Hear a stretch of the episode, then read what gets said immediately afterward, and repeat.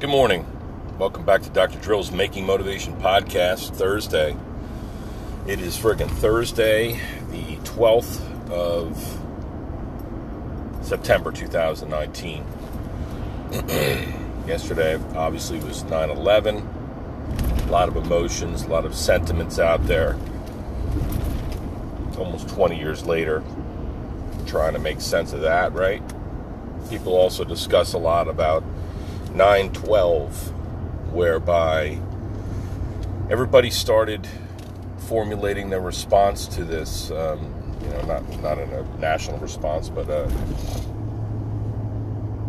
personal. Like, how should I feel about this? How should I treat the people that were were here yesterday, and then their lives abruptly ended?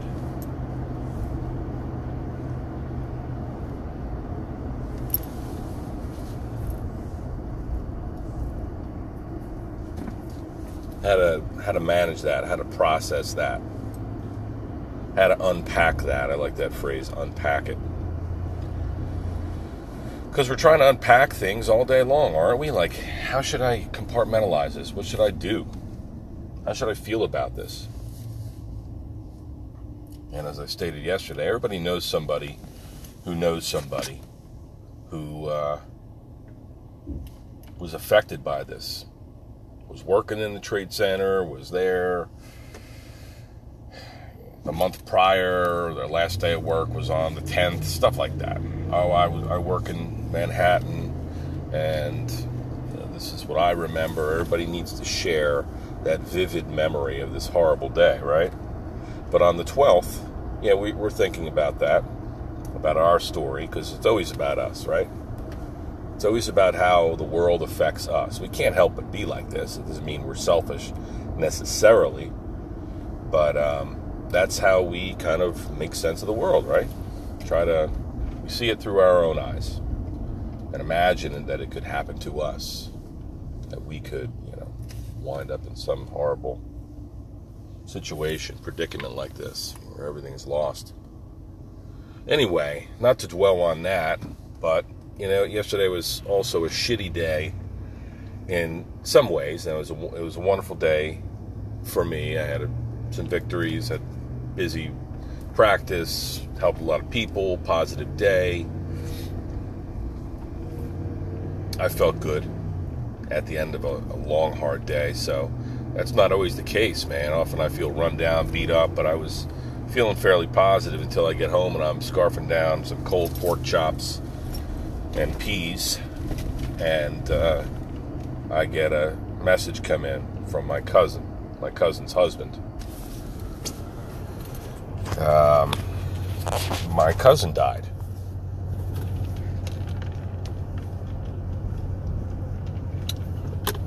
She, oh man, her name was Colleen. I hate even saying was, right? You ever have that happen? Somebody, you lose somebody, and you're like, yeah, John was a great guy. Or is he a great guy? I mean, he's still with us in, in, uh, in a way. I almost refuse to say was. But my, my cousin Colleen was maybe 50 years old. She's a tremendous human being. I haven't really been a physical part of her life or had you know, tremendous correspondence other than Facebook likes and comments, your periodic conversation in 20 years. You know, something like that. Maybe even longer because we live in two different parts in the country. She grew up in the Midwest with her twin brother and family, and uh, I grew up here on the East Coast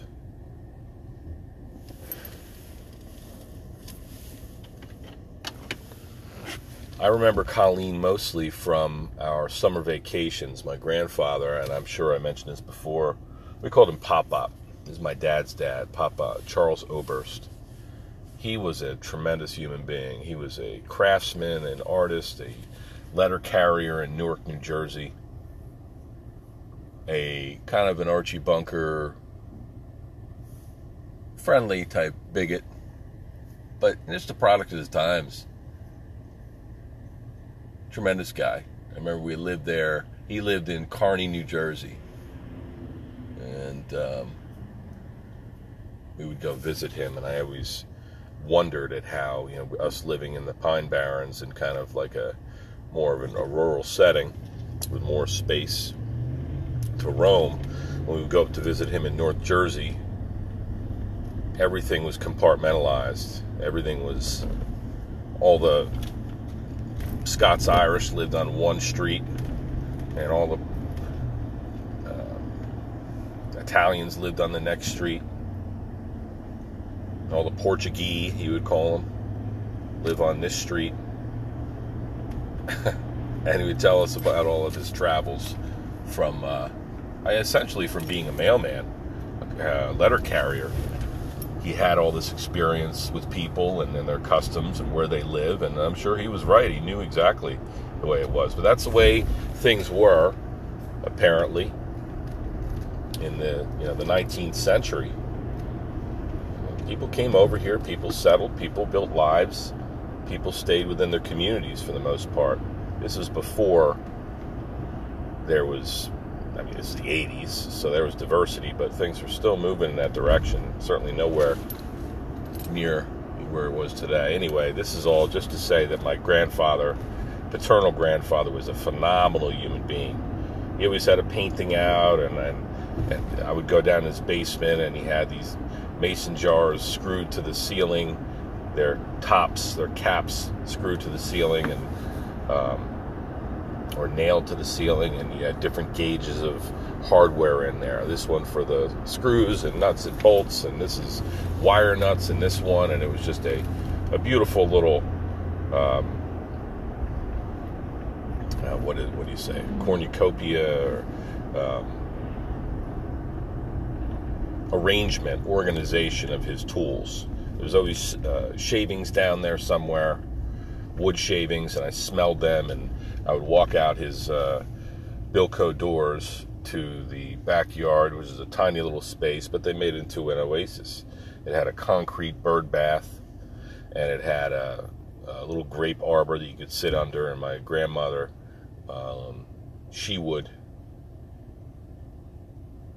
uh, she had grapes planted there, of course and they were Concord grapes, and she would make these. We'd pick them off the vine, trying to dodge the yellow jackets, and she would uh, make grape jelly every year and send us home with it. It was fucking delicious. And of course, nobody knew anybody who had diabetes, right? So we would just fucking chow down on this on this grape jelly. Just great memories there, and great memories with my cousin Colleen. Every once in a blue moon, they would be in, and we would spend some time with Colleen, my aunt Ellen, my father's sister, um, older sister by a few years. She was a tremendous fucking human being, unbelievable person. Uh, helped me in a great many ways, and I love her.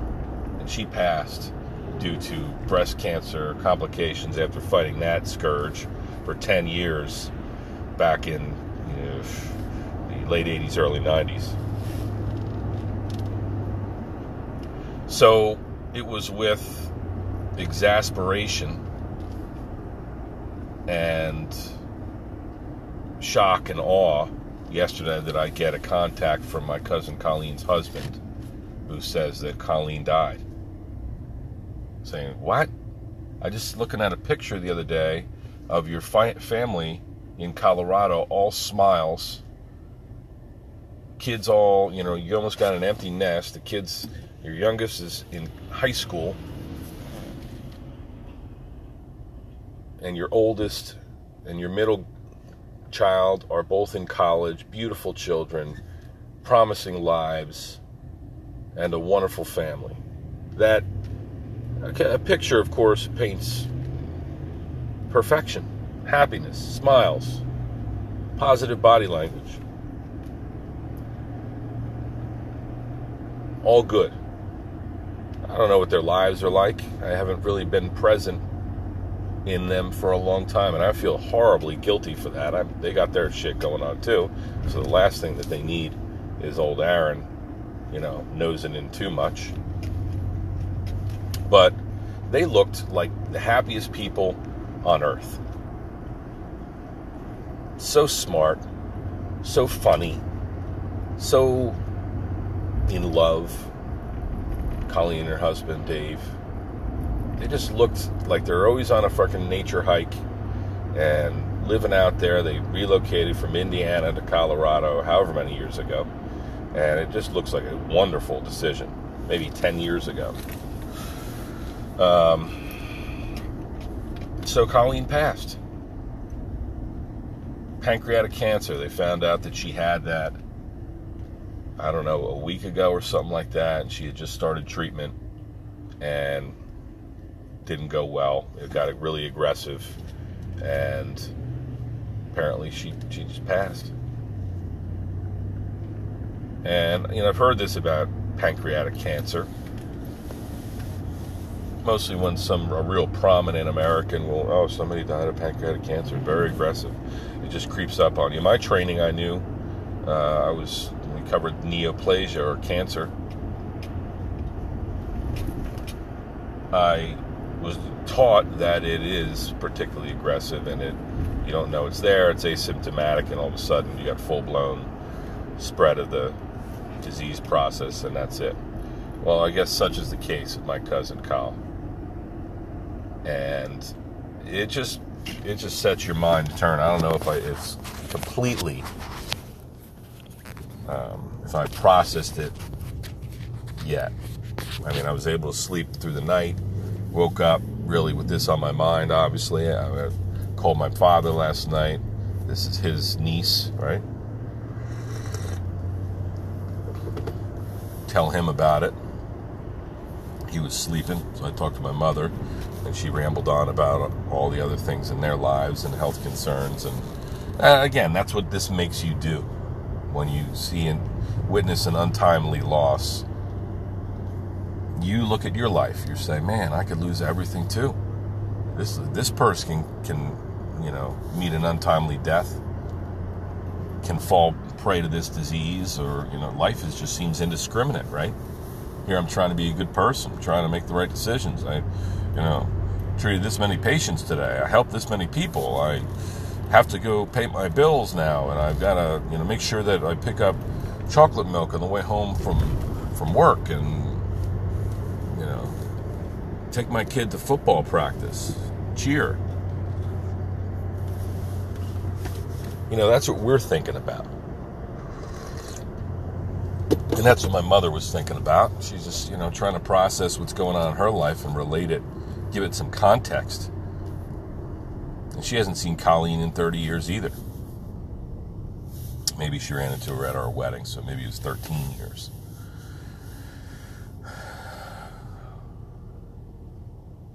Introspection. I mentioned that previously, that midlife crisis time frame. Not, not a crisis, but you're really wondering, holy moly, man, what am I working so hard for? Look at all I've built. Look at this castle that I've built in the sand. This fortress. The sand seems so strong. It's a beautiful day. All this work I put in, building this life, getting an education, starting a family, getting married, not in that order.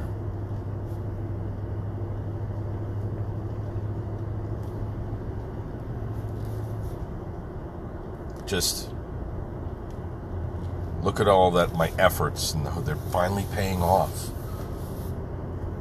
Aaron graduated from high school. Aaron joined the Marines. Aaron was honorably discharged from the Marines. Aaron went to college. Aaron went to grad school. Aaron started business. Aaron started a family. You think about all these things that, that you're doing and all the effort that you put in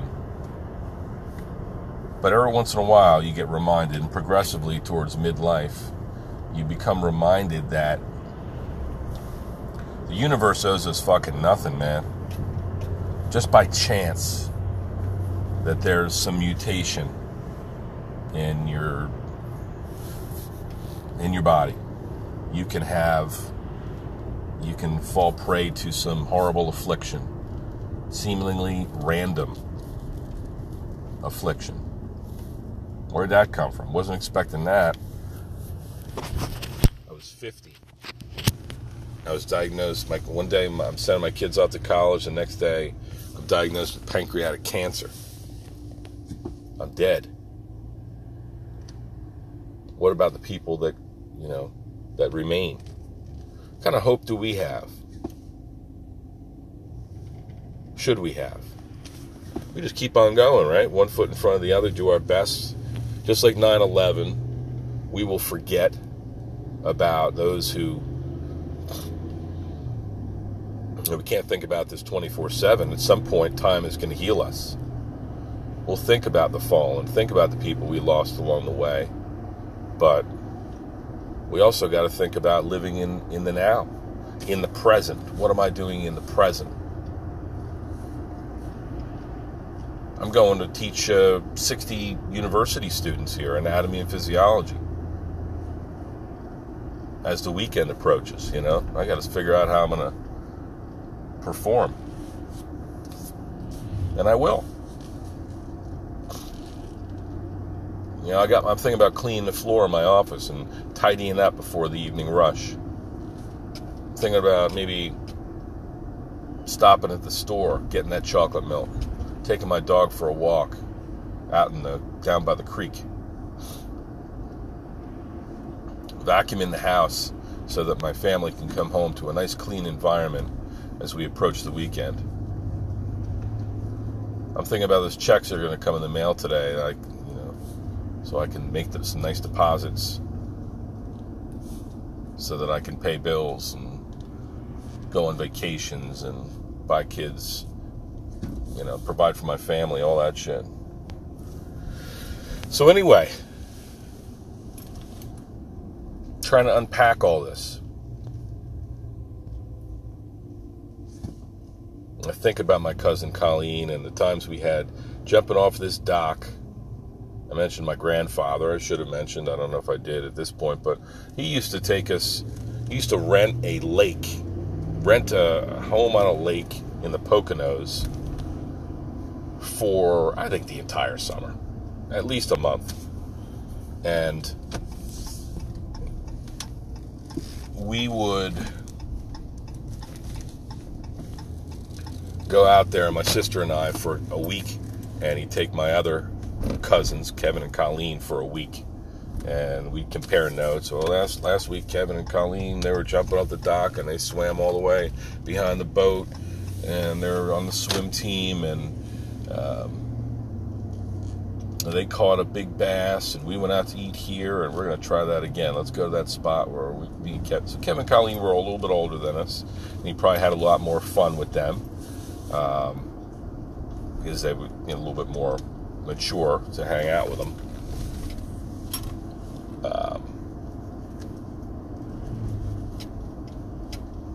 whatever they you know they went and they we, we all went up there to this lake in the Poconos. It's probably a couple hours from here. You know, it seems like it's. I haven't been there forever, but it's probably only a mere couple hours from where I live in Pennsylvania. And so many times I thought about going out there, driving up on a weekend or whatever, and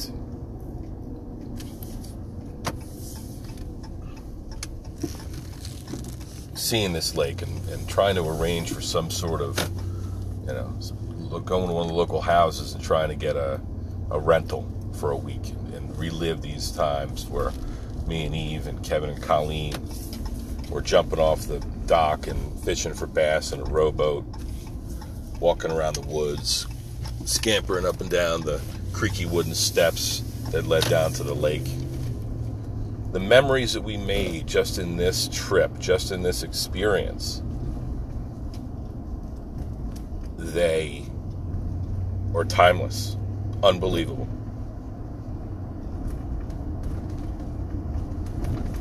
That's my measuring stick. That's my remembrances of Colleen. I always regarded her as beautiful and smart and kind Just like her mom.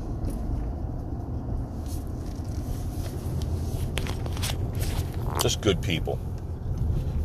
How the fuck is it that somebody that this could happen to someone so good, so virtuous, and you got other people these stones throw away who are pieces of shit. Not to judge, but you know.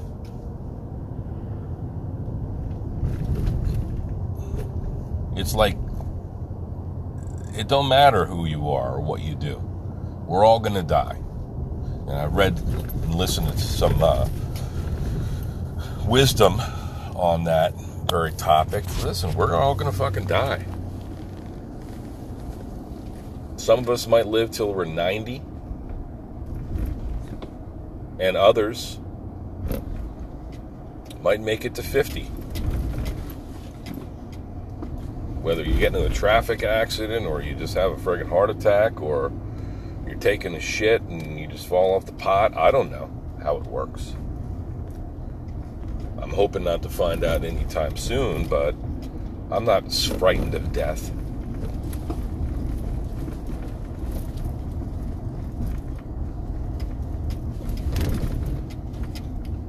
But yeah, when you think about the thousands of individuals who perished in the trade towers or who just pass in a seemingly random way every day, just the probability that you know, the people that we're going to pass on the road today, just the sheer numbers of us.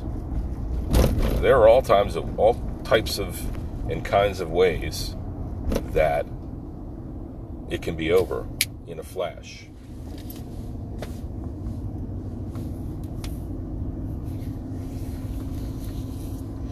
And that sucks, man. It's unfortunate, but it's also very motivating in a way, since this is the Making Motivation podcast. Because it makes you want to maximize on your time here. It should make you feel that way. It should make you want to live a better life because somebody doesn't have that opportunity, that precious commodity of life of time here. You think about all the stupid shit that we complain about, and it is ridiculous, man. You know? I mean, this is the punctuation mark at the end of a long, busy, productive, and otherwise happy day. I get this kind of call. Now I got to call my dad, who's a 70 something year old man. And he's had some health problems, and he's kind of a hermit, not a hermit, but a uh, I don't know. It, he just doesn't seem like a happy individual. Doesn't seem like he's maximizing on his on this time that he does have. I mean, he's still got all his limbs. He's still got a decent head on his shoulders. He's a good man. I'd like to see him you know, take the last decade of his life, most likely, and uh, live. You know, do something special with it. Something to, you know, some way to, to go out in class, in style, with every cell in your body quivering and working and producing, get out there. You know, go to the fucking library, re- pull out some of your favorite books, read a new book, make a friend, go on a fishing trip, come visit, you know, see your son his football game or your daughter's cheer competition or you know, come down and make wood with us that's what that's what this makes me want to do. Honestly, this makes me want to call my father today and deliver this news. I'm sure my mother will all have already have done that. And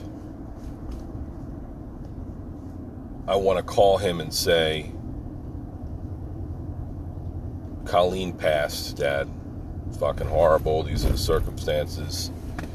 Now, what about us? What are we doing here? Come up and visit you how you doing? How can I help you? Can I Can I be more present in your life? Because I'm really not. I live three hours away. I don't go visit them. And I'll tell you, know, part of the reason why is they're always fucking miserable, man. There's always some sort of drama going on. There's always something negative up there. And a lot of it is real. And a good part of it, good percentage of it is drama that is created. Not that we want to be unhappy, but we always sign, uh, find a way to complain about something at the end of the day, and that becomes the trend. That becomes your method. You want to be be, be truthful about my life. You know, not my life, but I'm saying people can say this. I fucking squandered it. I squandered my life complaining about stupid shit, being unhappy, when really every day is a fucking gift. It's like the Gary Vaynerchuk quote or video that I've posted. You know, you got a one in, a, you know, however many billion chances. Uh, and if you're going to be born into something, to be born as a human being in this particular time in the world as an American, as you know, you you hit the fucking jackpot.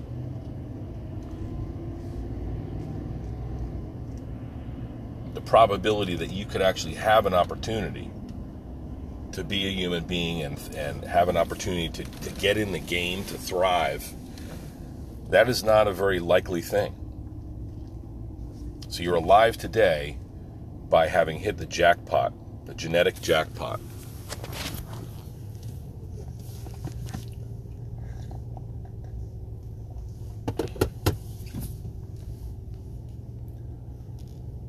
So let's not fucking squander our lives when you when we have a a loss like this, sustain a loss, somebody in the family that you look at and just admire and say, "Holy shit, what a great human being! Looked so happy." I'm sure they have their struggles like everyone else, but man, that was really squeezed in a lot of living. I better get my shit together. And I think that that is that is the value. If there's any upside to one of these losses, if there's any uh, anything to unpack, quote unquote, that is of that particular value, it is that it reminds you that the clock is taking on us all, and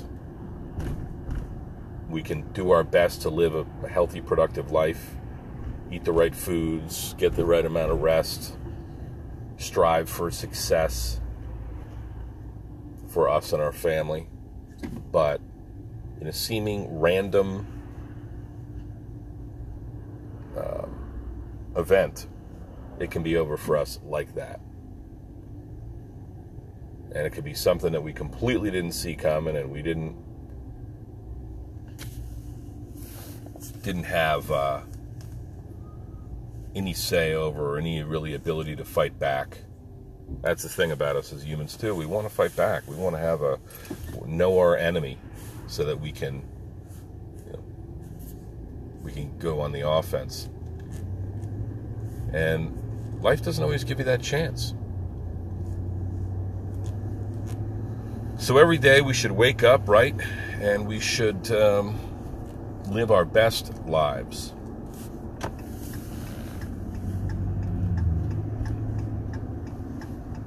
That's what this is teaching me. As we as the week comes to a close and we finish our orders of business so that we can maybe squeeze in a little bit of fun this weekend. Maybe rather than running around doing all kinds of housework and, and all that stuff. I mean, I got to do it. I got to, you know, make sure I keep my, our ducks in a line. But while holding all that together, I'm going to be planning a vacation. Or I'm going to be thinking about the people in my lives, so maybe a way I can help somebody or be impactful in the most positive of ways. Maybe this cousin, my remaining cousin and their family that I have heretofore been estranged from, maybe my family, maybe we can rekindle something and and get back together and be kind to one another and be thankful that we have the time that we do and love one another. This is about love, if nothing else. And so I'm going to live out loud and live to the best of my possible, my ability, and not going to sweat the small shit because I've been reminded once again that the universe don't know is a goddamn thing. And here today, gone tomorrow. That is motivating. Because when the curtain closes on Aaron Oberst, I want people to say, that was a fucking good motherfucker. That was a good man. I remember this time. He taught me this. He made me laugh. He made me think. He did he would do anything for anybody. He really looked happy.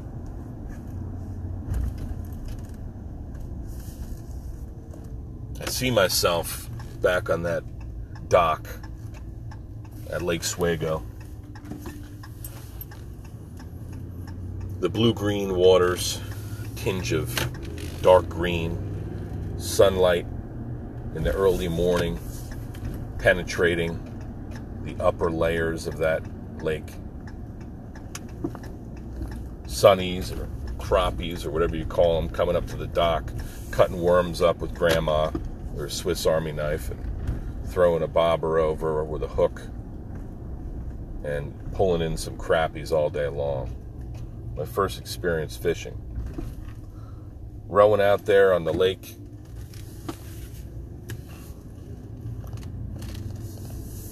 with Grandpa. The creak of the boats, the aluminum boats against the dock. This rowboat's better than that one. Let's use this. And the squeak of the oars in their sockets, pulling away from the dock, and the sweep of water with the oars drifting into a, a perfect spot where a downed tree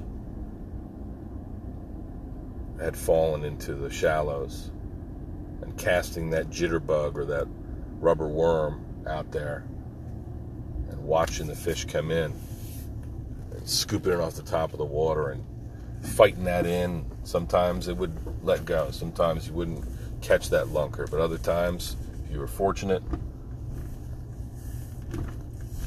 with Gramps Pop Op's um, tutelage, we would reel that sucker in.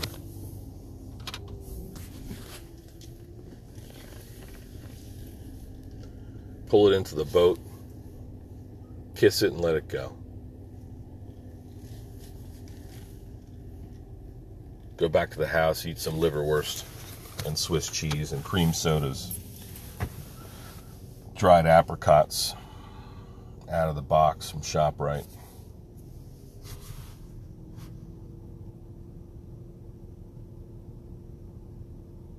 go shoot a BB gun with Kevin, go swim or run up the hill with Colleen, and scout out the old school bus that had been parked up there, graffitied. Hillbillies probably did that. Go out, have a nice dinner, climb into Grandpa's diesel rabbit head out down to Damascus, Pennsylvania, or one of the local towns and have a nice meal out somewhere. We had no lo- no sense of knowing, no way to know what our lives would be like. We were kids in the 80s. We had no way of knowing what adventures we would go on. how long and productive our lives would be. It was the beginning of our lives. It was the, formative years. And all I know, I regarded my cousins, Kevin and Colleen, as you know, they were ahead in the game and they were had great guidance from their parents, and they were, I admired them. I looked up to them. And we had our lives. They began over the decades. We met all those rites of passage and now have arrived at this time. And as I sit in the parking lot, heading about to head into the lecture this morning, I'm just thinking about whether or not the audiovisual equipment's going to fail me today. But I don't give a fuck.